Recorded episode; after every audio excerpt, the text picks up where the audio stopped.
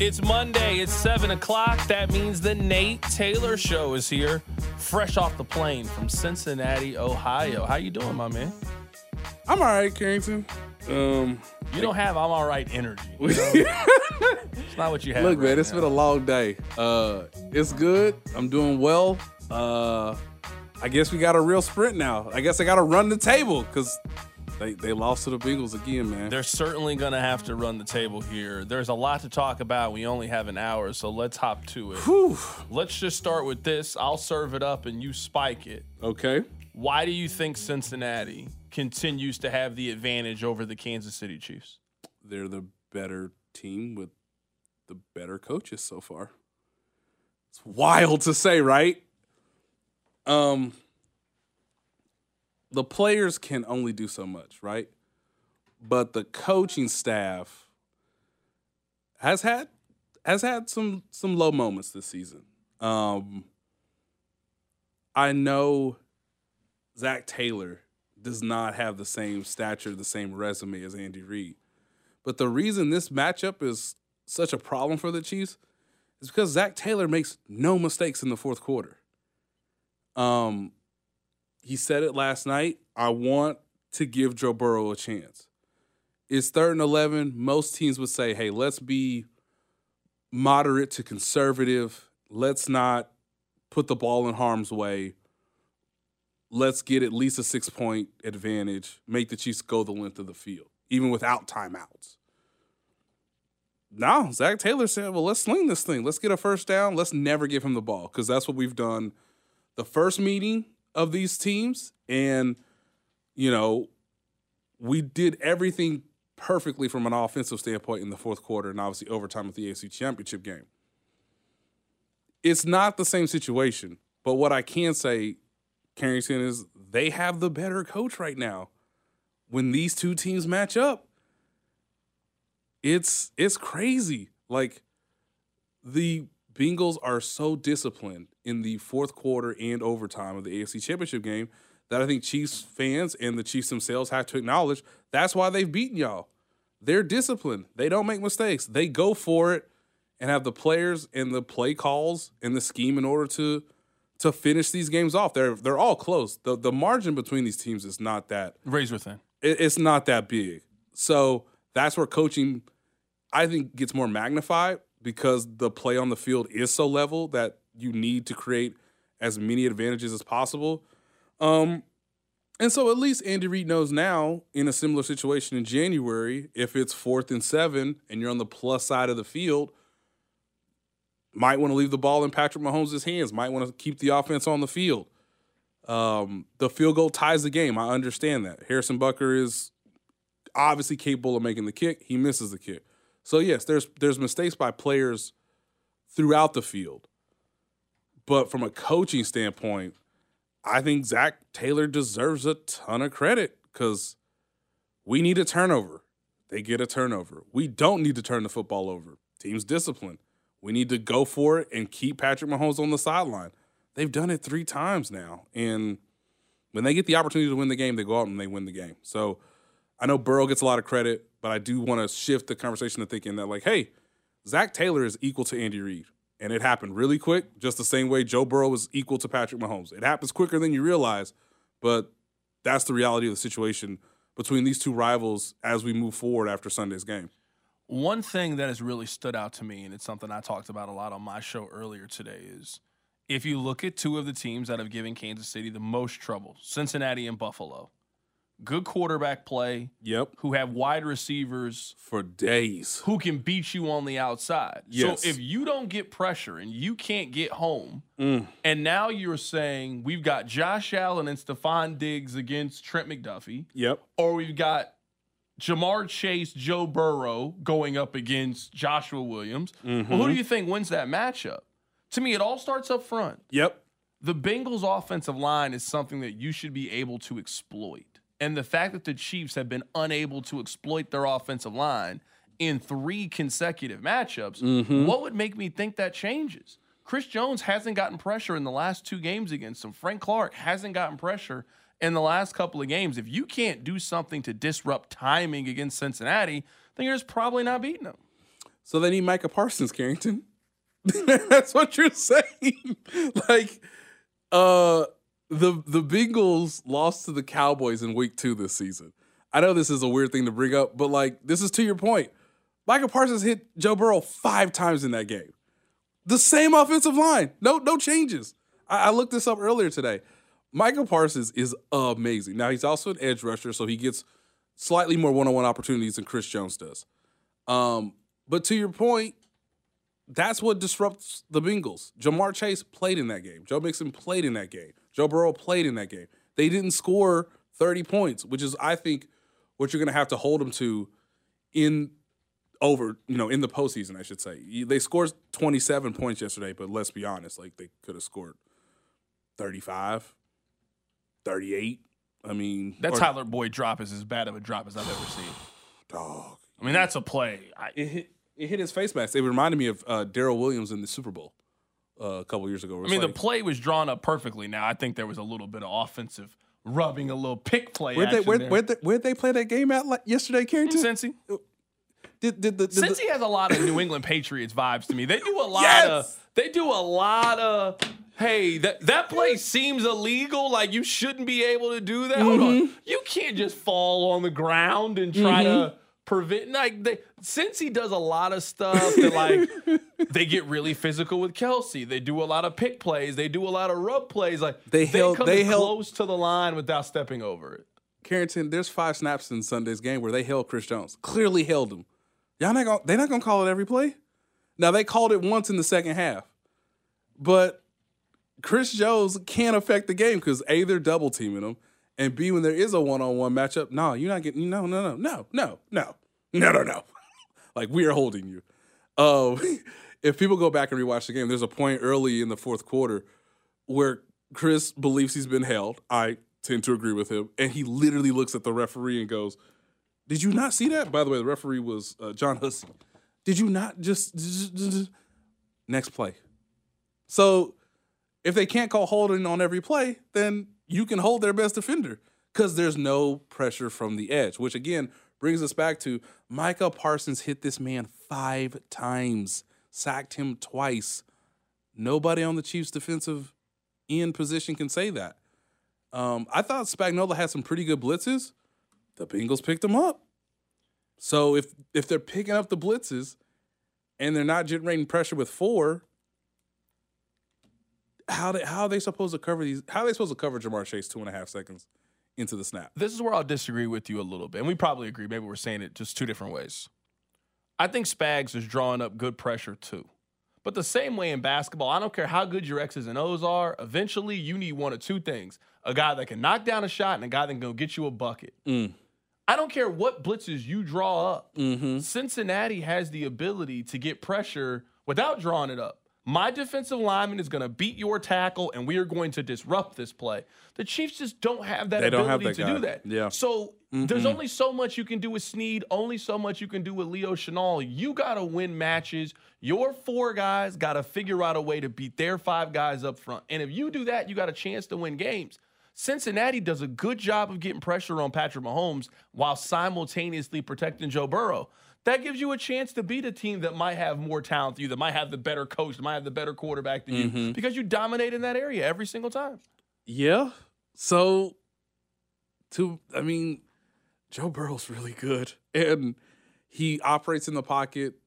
You know, similar to Tom Brady. I've compared him in the past to Drew Brees because of the accuracy alongside the the pocket presence with a little bit of athleticism. Obviously, he's more athletic than Drew Brees was in his prime. But yeah, they they need Mike Danna to win more than the one snap he won on third and eleven, and even still under pressure, he throws a perfect pass. Um, Frank Clark, from a scheme standpoint, can hold up really well, but he he didn't make as much of a difference as he wanted to, which he explained after the game, um, pretty much guaranteeing that if there's a matchup again or a rematch, I should say that that he's going to perform better. Now, obviously, he was dealing with the illness that he's been dealing with for much of this season. Um, George Karlaftis, a lot of hustle, a lot of want to, but technically he's got to clean some things up. Um, and he's a rookie, so you're asking a lot from him compared to an offensive line that's honestly getting better from earlier in the season when they did play Micah Parsons. So, what's fascinating, Carrington, is you can make an argument that the Bengals from week one to now are a more improved team than the Chiefs are. Some of that is injury related, but the Bengals got off to a terrible start and they've gotten better in the months of November and now entering into December. The Chiefs have just been a very, very talented football team where I see incremental improvements, but not the same level of improvement or the same margin, I should say, that I think we're starting to see with the Bengals this season. I think the Chiefs have some bad habits in a way that you and I talked about it before, kind of in jest. That the Chiefs do bad things that we know you can't do consistently in the NFL, but because they have the best quarterback in the league, can get over it. Like mm-hmm. you can be down 17 to 3 in a game against the Raiders. And for most teams, it's like a yo, what is going on here? But the Chiefs, it's like, they'll figure it out. Yep that this is a class that you can't do that for. How you studied for that class can't be the same way that you study for this. And one thing that I've noticed is, if we're being honest, over the last two years, the Chiefs don't drop many of the gimmies. Even a lot of the good teams, you'll drop three or four of those gimmies over the course of the season or a mm-hmm. game you're supposed to win. But when we've seen the Chiefs really go up against a team that we think can win the Super Bowl, for the most part, they've lost those games. This season. They lost those games in the regular season last year. Mm-hmm. They lost to Buffalo in the regular season last year. They lost to Cincinnati in the regular season. They lost to Tennessee last year. They lost to Baltimore last year in the mm-hmm. regular season. Fast forward to this year, it's a lot of the same stuff. When you go up against a team that's got good quarterback play, teams that you can't you can't get down 10 to 3 against these good teams. You can't be down two possessions. Right. It can't take you 3 4 possessions to get going or defensively. I, I think what we've seen is some of these teams are able to take advantage of some of the character flaws with the Chiefs that 80, 85% of the league just isn't talented enough, doesn't have the quarterback play to get to get to get around. Right. And within that, they make it hard on themselves. Travis Kelce has the first down. You are moving toward midfield. He fumbled. It happens. But he's trying his best to gain extra yards. But they they sometimes make it hard on themselves. You know, I talked to Jerick McKinnon after the game, and he's like, people forget this because we won, but I fumbled in the fourth quarter of a comeback win against the Chargers. You know, they make it hard on themselves. So they're doing both, Carrington. They are not at their best against the among the elites when they've played them this season or last season to start these games. And then even when they have a lead, they are making turnovers that you just can't give those type of teams the ability to get back in the game or give them an extra advantage. Um, what is wild to me, and this may get lost on, on everybody, is look, the Bengals had a really nice game plan. The players executed it. Obviously, they were motivated based on what Justin Reid said earlier in the week. They know um, based on their record, they need to win just as much as the Chiefs, which is why it was a true classic showdown. Carrington, they were down two scores, and yet they were up 24 17. After all that, they had the lead. They had a seven point lead. That is how good Patrick Mahomes is. Yeah. Like, and you can say at times, well, they didn't have the best play calls, particularly in the red zone. It don't matter. He still he'll still dunk on a cornerback to get in the end zone. They're 24 to 17. And what do they do? Well, we made it harder on ourselves in the beginning of the game, and now we're gonna make it harder on ourselves in the fourth quarter. And they did the same thing against Buffalo earlier this year, where they had a chance to go up two scores in the fourth quarter. Um, Kelce's fumble is a similar scenario where, hey, you're up four, you at least get a field goal. It's a still a one possession game, or you get a touchdown, and now you're up the most you've been all game. But yeah, they won't have another opportunity like this in the regular season, we think, in terms of the class of the opponent. But they obviously know they have to run the table to at least have a chance to get the one seed. But when they have a divisional or wild card round game, to your point, and I completely wholeheartedly agree with you, they got to have better first quarters and better fourth quarters. They are a excellent team that can adjust. And coming out of halftime, we know exactly what we're going to do to move down the field. But the Bengals were better in the first quarter and the fourth quarter. and so were the Bills. And those are the two teams that are your equals heading into the postseason. So it's unfortunate, but they need to find a way to learn those lessons and then obviously execute better to start and to end the games. Coming up on the other side, I want to ask you about the Justin Reid comments because you really saw it from start to finish. You saw hmm. when he originally made the comments. Yep. And I've never seen a pro football player apologize for something he said to the other team. When, when he didn't play bad. It was a wild time. So we'll get to that coming up on the other side. You're listening to the Nate Taylor Show here live on 610 Sports Radio. You're listening to The Nate Taylor Show, Monday nights at 7 on your official broadcast partner of the Kansas City Chiefs, 610 Sports Radio.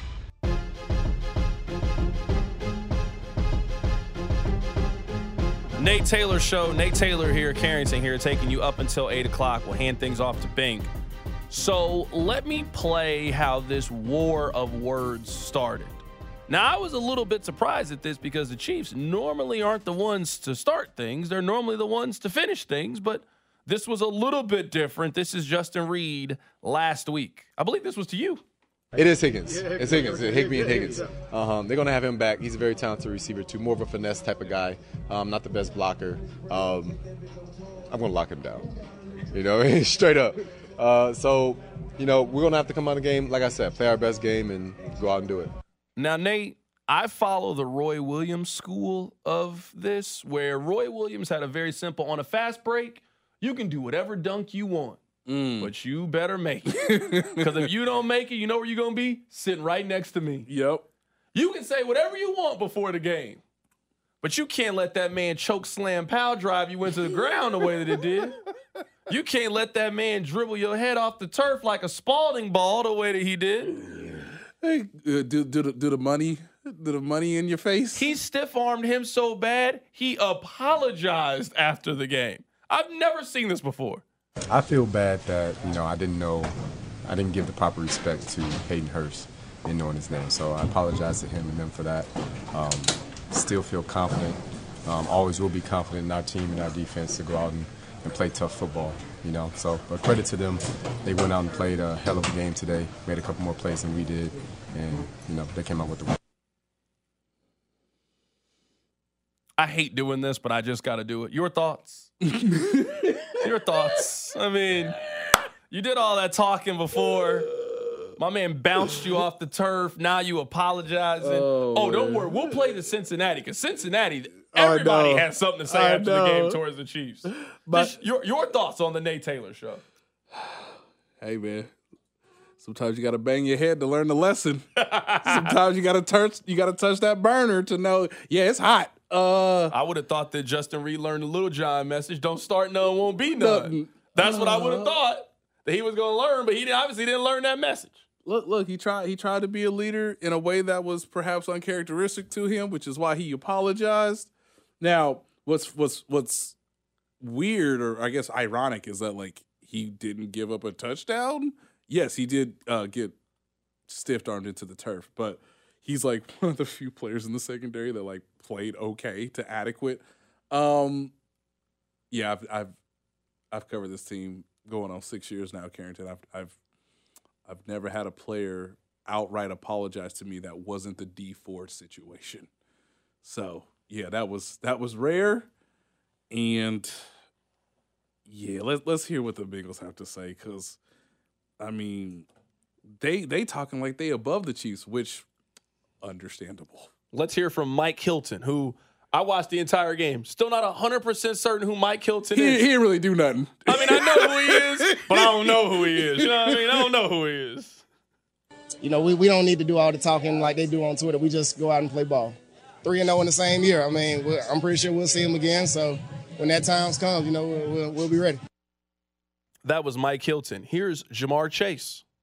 This game shouldn't have been as close as we as it, as it should have been. You know what I'm saying? TB had a, a drop touchdown that could have we could have been up maybe 14. Nah, you know who knows? Uh, we could have got the next possession and scored again. So, you know, we, we never want that game to be close. So we need to execute better into the third quarter so we can get more points on the board.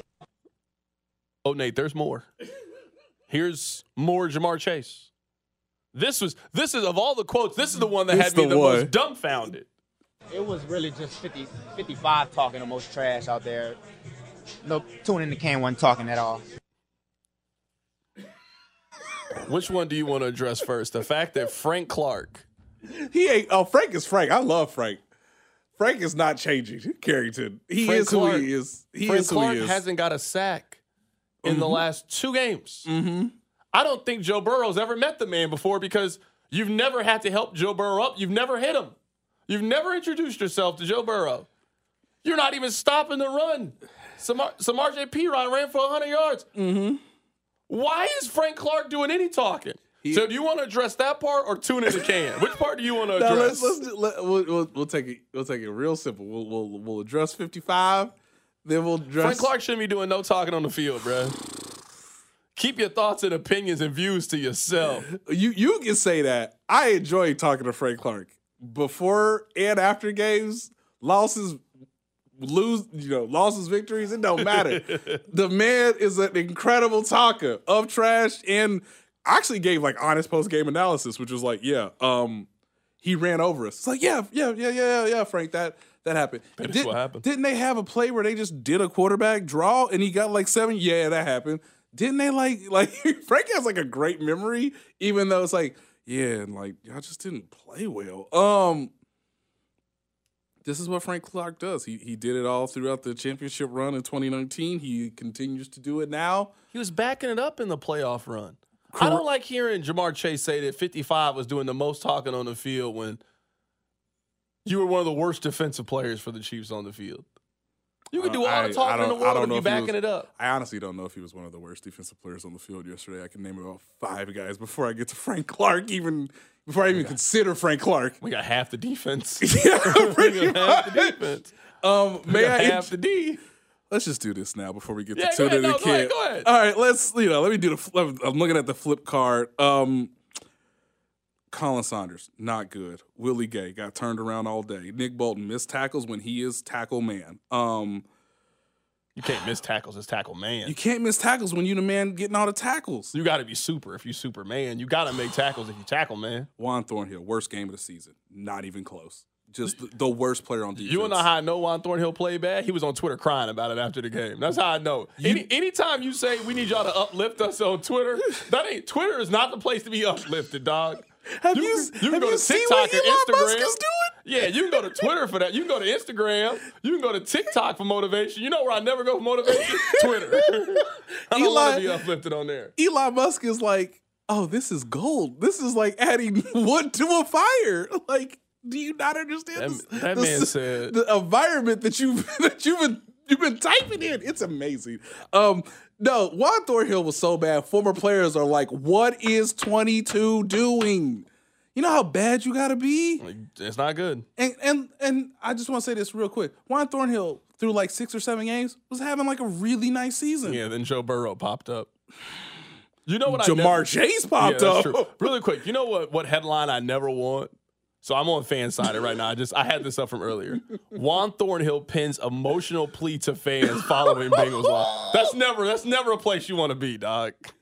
You never want to be in Pins emotional plea to fans. Emotional. I had not. emotional plea. I had not seen that. This, this was his tweet. I don't know if you saw this or not. This was his tweet. I saw the tweet. Oh man. Let's be blank and respectful here. We play our ass off each and every week for y'all. And if a player give up a play or lose a game, y'all bash us. Come on now. We need people to lift us This up. man not clearly- join the opposing team and drag us down, bro. This man clearly did not play in the SEC. Twitter ain't the place for that, dog. He clearly didn't play in the SEC in college. Twitter ain't the place for that, dog. I don't know if anywhere is a place for that.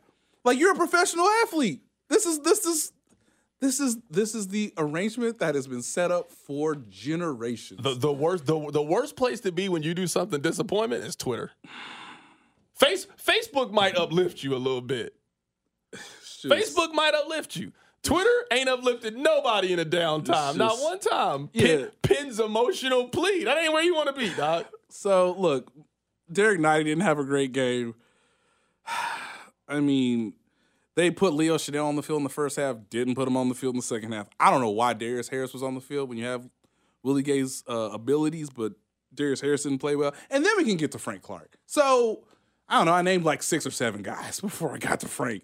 Um, it's a it's gonna be a rough film session tomorrow. I mean, is Mr. Go 30 gonna be in the room? Because my God, it's gonna be bad. Not really an athlete. just diving at ankles. That's what Juan Thornhill was doing. He was just. You know what? Let me uh, let's take a break real quick. Let me check Instagram and see if if one of those videos have already been posted. Let's see if it's already up. Uh, coming up on the other side, I want to ask you a really interesting question. Would you have gone for it on fourth down when the Chiefs chose to kick the field goal with Harrison Butker? We'll get your opinion on that next. Right now, it's the Nate Taylor Show, 610 Sports Radio.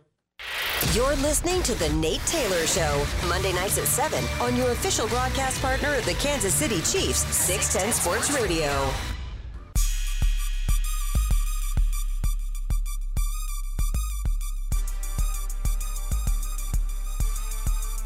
So, Nate Taylor of the Nate Taylor Show, let's go through one of the game scenarios that happened yesterday in the Chiefs and Bengals game. So, it's late in the ball game, and the Chiefs are down three points. It is third and three from Cincinnati's 33 yard line. Patrick Mahomes gets sacked from minus four yards. Not a good look, Orlando Brown. The Chiefs are now in a pickle. Mm-hmm. It is fourth and seven from the 37 yard line. You're not going to punt, but it's also not a manageable down in distance. Correct. But you got a 55 yard field goal. Mm-hmm. I was thinking to myself before they made that decision, I would go for it here. But you know me, I haven't been super confident about the special teams all year. Right. So I would have gone for it in that situation. Obviously, the Chiefs made a different decision. What were you thinking in this moment? What was the feeling in the press box whenever Harrison Butker's coming out of the field, uh, coming out to kick the field goal? Yeah, a little bit of. Um, I think most of us in the press box were a little surprised, and we are also informed too about the last time the Chiefs were in the stadium. Right, the last time Chiefs were in Cincinnati, um, the Bengals ran the clock out. So, if you were, you know, in the high 30, low 40 range, okay, maybe a field goal seems more appropriate um, because obviously it's less of a distance for Harrison Butker. Um, but also, like the Bengals get the ball back. One point that was made because of the sack on third down, which left Patrick Mahomes limping a little bit, was you might, you know, most times you want to save your timeouts for the last possession under two minutes. But again, the last time the Chiefs were in the stadium, they never got the ball with two minutes left to operate and go downfield to maybe tie the game. Obviously, the Bengals won on a uh, as time expired field goal. I think the best possible scenario is to take a timeout, find the right play, and as you said, go for it on fourth and seven. Because the defense, while it had only given up 27 points, to Ja'Marr Chase's point that we heard in the previous segment, they could have had more more points. Like Tyler Boyd should have caught the touchdown pass, and Zac Taylor, his one mistake was running a fourth and one play that made no sense when you have Joe Burrow, who's really good at the quarterback sneak. So your defense got fortunate results based on the offense making mistakes, not because they were getting better as the game was going along. Take the timeout, find the exact play you want for fourth and seven. Give Mahomes a little bit of a breather to make sure that his lower body is is okay, and then see what the results are. Because obviously, having hindsight is you know nice to have, but even with the field goal attempt, and I know many people have said this before, even if he makes it, you're still going to use your timeouts to try to get the ball back when you've struggled to tackle, uh, you struggled to get to the quarterback, and they got dudes on the other side that can obviously make plays after the catch. Um, so I think the best solution, and if you get in a situation like this similar in the postseason, it's okay to burn your first time out in a situation where you're not sure you're going to get the ball back to make sure that Mahomes has another chance to get you to convert to keep the drive alive because if that happens, maybe you go up a touchdown and now the Bengals are scrambling to try to tie the game to force overtime. So the analogy I made earlier today is Harrison Butker feels like a closer that's losing velocity and movement. I just don't look at him as being. I have not thought about it that way. I just Mm. I don't look at him. You know, there was a time where it was pretty clear he was the second best kicker in the NFL behind Justin Tucker. right. That was that was 2019, 2020. I just don't feel that way right now. Mm. So I looked it up. He's making 76% of his field goal attempts Mm-hmm. and he's missed a couple extra points. He's typically been a 88 to 90% made field goal rate. Did you know going into this season, I believe NFL stats, uh, this the NFL's like the league own stats department said that he was the accurate, the most accurate kicker entering the 2022 season who had ever played five or more seasons. So yes, to your point, like he was he was certifiably great before obviously his his high ankle sprain on opening day. And that's just what it feels like to me. I could be wrong, but you and I both know how the NFL works. Mm-hmm. The Chiefs will need Harrison Butker to make at least two important field goals between now and the end of the season. It'll be 17 17 with 10 minutes to go in the game, Mm-hmm. and you get stopped on a third and eight, and your Mm. kicker is coming out and has to make a kick. And that used to be something that you never thought about. Yeah. I think you're kidding yourself if you're a Chiefs fan and you're not thinking about it right now. What's your confidence level of Harrison Butker in a game at Arrowhead has to come out and kick a 49 yard field goal? I'd be worried he's going to miss. when the ball feels like a rock. Yeah, I'd be worried he's gonna miss. twenty degrees outside. Um, now yesterday it was in the it was in the low forties. There was a little bit of wind, but Harrison uh, told me after the game that it's a obviously it's a makeable kick. He was hoping the ball was going to draw a little bit more inside the uh, inside the upright, but it just it just kept fading. Um, so it's it's a technical error that he kind of made on on contact. Um, but yeah, when Harrison Butker was more healthy than we assume he is right now. He was two for two um, in the Super Bowl run because that's how many touchdowns they were scoring, y'all. Um, he was amazing in 20. Uh, he made seven of eight field goals in the 2020 postseason run. Um, and he was four or five last year. Uh, did not have a miss in the AFC Championship game. Had one miss at the end of the half, at the end of the first half against Buffalo. So, um, he's made longs of 52 in the postseason, of 49, of 50. Um, but he's not as healthy as he was, as he is, you know, this season. And man, now that you bring it up, like he might need a you know a full off season, obviously of health to get back to who he was. But it's got to be a part of the calculation moving forward. You know, every game gives you information, and hey, in a spot where we need you to make a kick, maybe we don't trot you out there for 55 yards. Maybe it's got to be 45 and in. Maybe you have to treat it more conventional versus a guy who has obviously um, one of the strongest legs in the league. His accuracy has been the issue this year. It actually hasn't been his power. Do you think that Andy's too conservative? Because one thing that I think is You have to tell Andy it's do or die. And Andy does not treat an early December game like it's do or die. And I think there's a disconnect between the fans because you see a coach like Zac Taylor who's like, it's do or die. that was going to be my next point. Is Yeah. I think what makes it hard for the Chiefs in these situations is the Chiefs play it very conventional. Mm-hmm. Buffalo doesn't play it conventional. Cincinnati mm-hmm. doesn't play it conventional. And if the talent's going to be fairly even on both sides, typically the team that's going for the gusto Yep. Is going to have a greater percentage chance of winning the game where the Chiefs are normally stay the course, take the points. We're going to play this as a 60 minute game, which is not a bad strategy. The opposition isn't playing it that way, and I think that's been a little bit of a negative. It's it's such a it's such a great point because they've set the standard. Like what they did in 19 and especially in 20 set the standard. And it was something that I was writing about in the athletic during the 2020 season where it's like it's not about time of possession. You got to score points.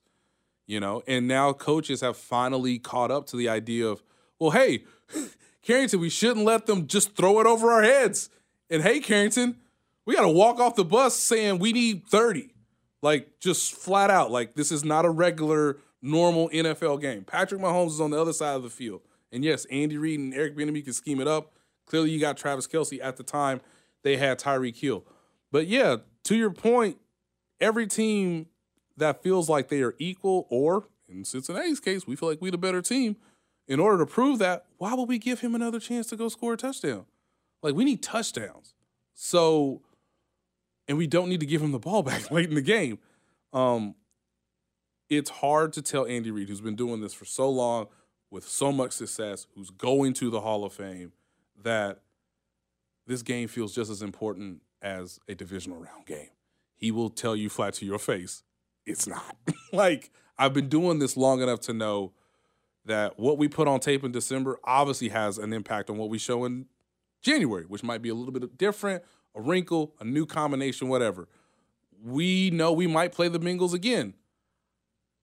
Do I want to show all my hand right now so that I don't have anything to show you in the rematch if my players execute to a high enough level? Or do you want me to treat every game like it's a playoff game? And I know what fans, a lot of media people will say, hey, play to win the game. Herm Edwards. This coaching staff approaches it like we are trying to find information and gain knowledge along the way, get our players prepared to be at their absolute peak at the absolute right time, which is the postseason. But Zac Taylor knows, you know, Sean McDermott knows you got to go for it. And if the Chiefs really value the one seed, they probably should have left Patrick Mahomes on the field yesterday.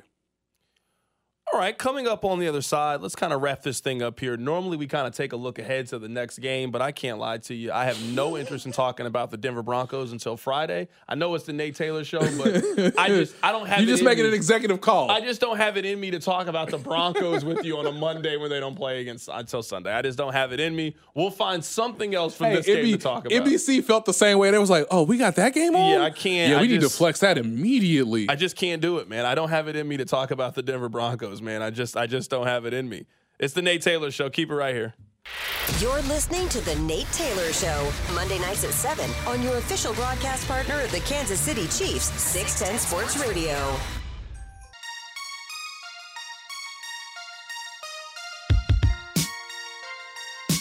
Back in on the drive on 610 Sports Radio, 610sports.com, and the Audacy app. Very happy right now to be hosting the Nate Taylor Show. Nate, I want to play this audio for you really, really quickly and get your thoughts on it. I thought that this play was going to have a very similar effect to the end of the first half in the AFC Championship game. Whenever Dunlap made that play in the backfield, I thought that was going to be the turning point in the game. Perine, single back. Burrow under center. Fourth down and one at the Kansas City four. 51 seconds left in the half. Burrow again, barking out a long count here. Burrow in motion. They're going to come in a jet sweep, and the Chiefs bury him. They bury him. What a play by Kansas City. Carlos Dunlap, the ex Cincinnati Bengal.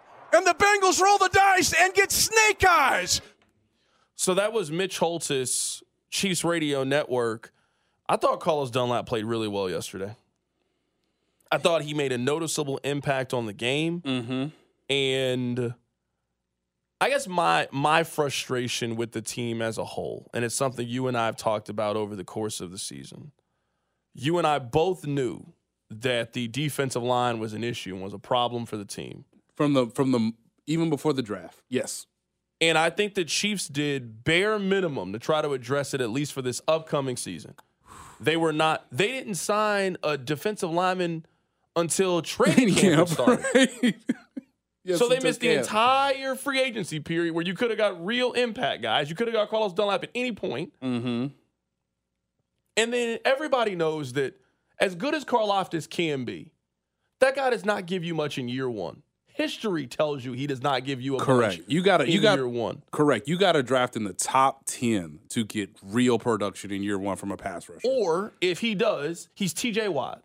Like if Karlaftis had eight sacks this year, you're talking about you have one of the best defensive players in the league potentially returning to you next year. yeah, that that would, that would be asking a lot Yeah, from George but- you know what I'm saying? But I'm saying yes, like yes. that- that's it. Either he is a prodigy, or it takes him till year two, year three to Mm. really, really get going. Mm-hmm. So you know, I, I always say there are some things that are March and April problems. If you need a pass rusher, that's a March and April thing. You might got to spend a little bit of money, Mm-hmm. but that's a March and April thing. If you got pass rush problems in September, they're going to be pass rush problems in October. Pat, they're going to they're going to be problems in November. That's not a problem you fix over the course of the season. So I just look at the pass rush, man, and I, I like what Dunlap has brought you. but they're almost virtually in the same spot. You traded Ingram for Dunlap, Mm-hmm. and you get a little bit from the others, but not nearly consistent enough to you're gonna you're you're either gonna have to play Cincinnati or Buffalo again in the playoffs. You, you might have to play both of them, probably not. But in order to go to the Super Bowl, you will have to be one of those two teams. You know what this informs us? What the cornerbacks went through yesterday was another step towards can you be can you do it the New England Patriots way where the coverage is is is good enough to make the quarterback hold the ball a half second longer? Because that's where you're that's where you're leading me towards, Carrington. I mean, Mike Danna has two sacks this season. Karlaftis, he got the one sack yesterday, but Joe Burrow encouraged that sack because he wanted to protect the football. Um, at the two minute warning, yeah, Dunlap's been more than serviceable. He actually has, uh, you could say he's been. There's an argument to say that to say that he's been more productive than Melvin Ingram, although Melvin Ingram was traded in the middle of the season. He didn't play the whole season for the team. Um, hey, Frank Clark's played more games this season than he did last season. And Chris Jones, uh, man, so much is on Chris Jones to be a superstar. Um, and he obviously is talented enough to do it. But the issue is, um, if I was the Bills, I would look at this Bengals tape and, and again, we're gonna hold him on every play. Anytime he looks like he's getting through, just hold him. Protect the quarterback at all costs, and if they don't call it, move on to the next snap. Double team him at all costs and see if Mike Danna or George Karlaftis or Carlos Dunlap can can beat one on one matchups. You know, against the Jacksonville Jaguars, they did that. Against the Rams, they did that. We're probably gonna see that this upcoming Sunday against the Buffalo Bills. But your peers in the top tier of the AFC, they haven't shown it this season. And maybe it helps to have those games in Arrowhead because you have the crowd noise that maybe gives you an extra jolt off the line of scrimmage. But your concern is valid, Carrington, and I don't know where the real solution is other than A, Chris Jones is amazing, and B, Trent McDuffie, Joshua Williams, Jaylen Watson, L'Jarius Sneed, they all play so well that the quarterback has to hold the ball longer than he wants to. We'll get out of here with this. I saw this tweet earlier today, and I've been waiting for this moment to use it. Most pressures allowed this season by offensive tackles, courtesy of Pro Football Focus. Number one, Orlando Brown with 39. Number two, Andrew Wylie with 37. That is 76 pressures allowed by your two tackles. Yep. One of them in which you offered $95 million Uh huh. this offseason, too. Mm-hmm. The O line ain't good enough, which is bad for a team that has spent as much on their offensive line and used as many resources on that offensive line as they have. You ain't gonna have a Pro Bowler at all spots. You ain't gonna have all pros at all Yeah. spots. You can't be first and second in pressures allowed by tackles. Not when you spend first round picks and big time free agent dollars and high draft picks, you can't be as bad as they are sometimes on the offensive line. Andrew Wylie never came into this league being a right tackle. He has somehow transformed himself to be a competent right tackle. The issue, Carrington, is you are paying the left tackle $16.6 million this year to protect the most valuable asset in the franchise's history. And on third and three, with chip help to the outside, he got beat. I know there's more left in this season. But against the Bills, against the Chargers, against the Bengals, Orlando Brown has snaps that he wish he could have back. And that may be a real issue in January if he doesn't clean it up. Patrick Mahomes is a magician. He can do it all. He wants to extend plays, but you got to keep playing all the way through the play. And that's the issue with Orlando Brown at times. He gets beat and then he can't recover fast enough. And Andrew Wylie is playing the best he can out of position. That was the Nate Taylor Show. You can catch him this week on Cody and Gold. You can also catch him later this week on The Drive. I'm going to see if when you come on Friday, we can talk for an hour about football and not one single Broncos question. I think there's more on this bone with Orlando Brown. Yeah, I think there's. You're listening to The Nate Taylor Show, Monday nights at 7 on your official broadcast partner of the Kansas City Chiefs, 610 Sports Radio.